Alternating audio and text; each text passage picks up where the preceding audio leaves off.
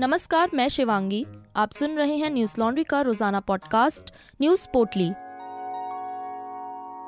आज है पाँच अप्रैल, दिन है मंगलवार।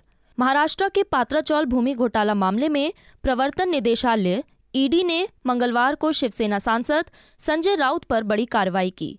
इस कार्रवाई के तहत जाँच एजेंसी ने राउत के अलीबाग स्थित आठ प्लॉट और दादर में एक फ्लैट को कुर्क किया। ईडी के अनुसार मामला एक करोड़ के पात्रा चौल ज़मीन घोटाले से जुड़ा हुआ है।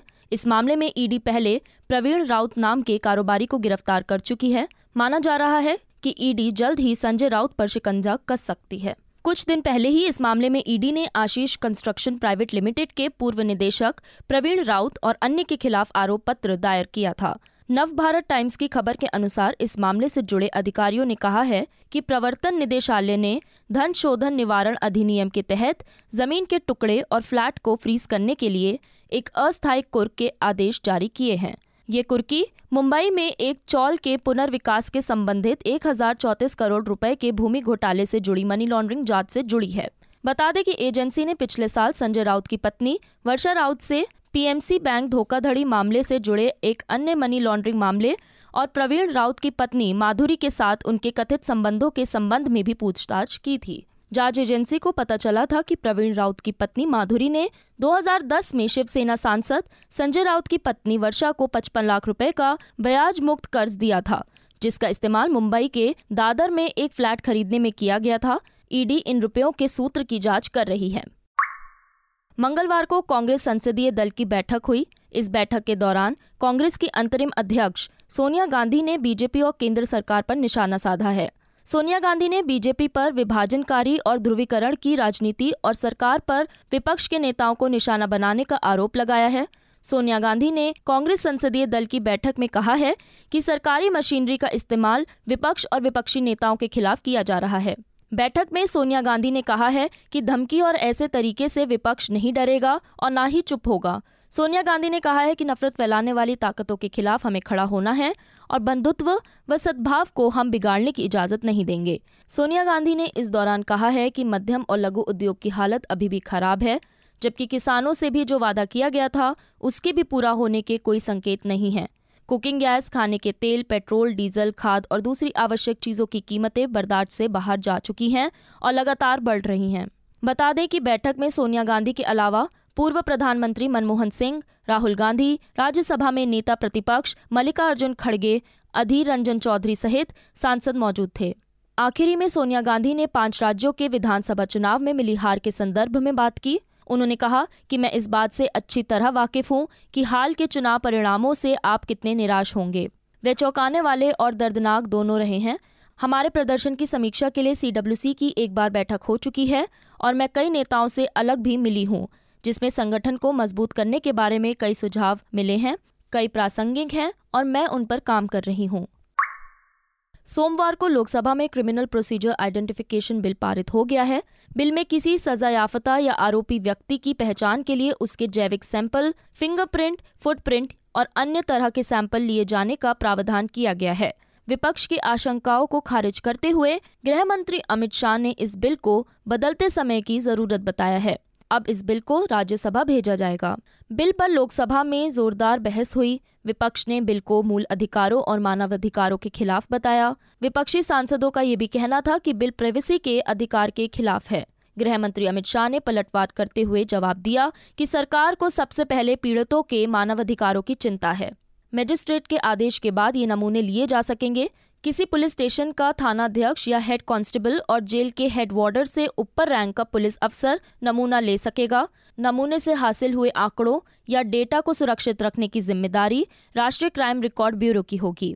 पिचहत्तर साल तक इन आंकड़ों को सुरक्षित रखा जा सकेगा, जिसके बाद इसे खत्म कर दिया जाएगा। हालाँकि सजा पूरी होने या कोर्ट से बरी होने की स्थिति में डेटा को पहले भी खत्म किया जा सकता है। नया बिल 1920 के आइडेंटिफिकेशन ऑफ़ प्रिजनर्स एक्ट को खत्म कर नया कानून बनाने के लिए लाया गया है। विपक्ष ने आशंका जताई है कि जैविक सैंपल लेने के बहाने सरकार डीएनए सैंपल इकट्ठा करने की कोशिश करेगी, जो कानून के खिलाफ है।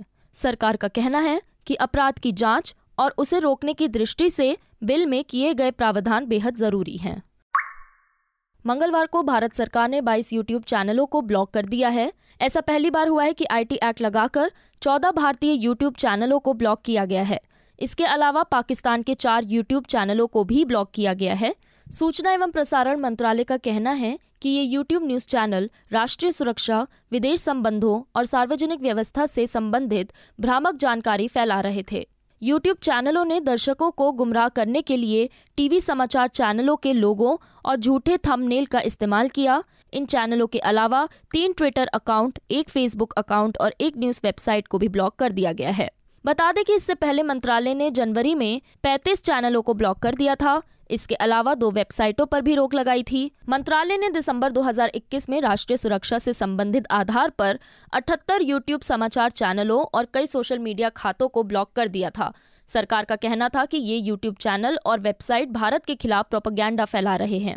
मंत्रालय ने कहा है कि ब्लॉक चैनलों की कुल दर्शकों की संख्या 260 करोड़ है। चैनलों ने फर्जी खबरें फैलाई और जम्मू कश्मीर यूक्रेन और भारतीय सेना जैसे संवेदनशील विषयों पर सोशल मीडिया पर दुष्प्रचार किया।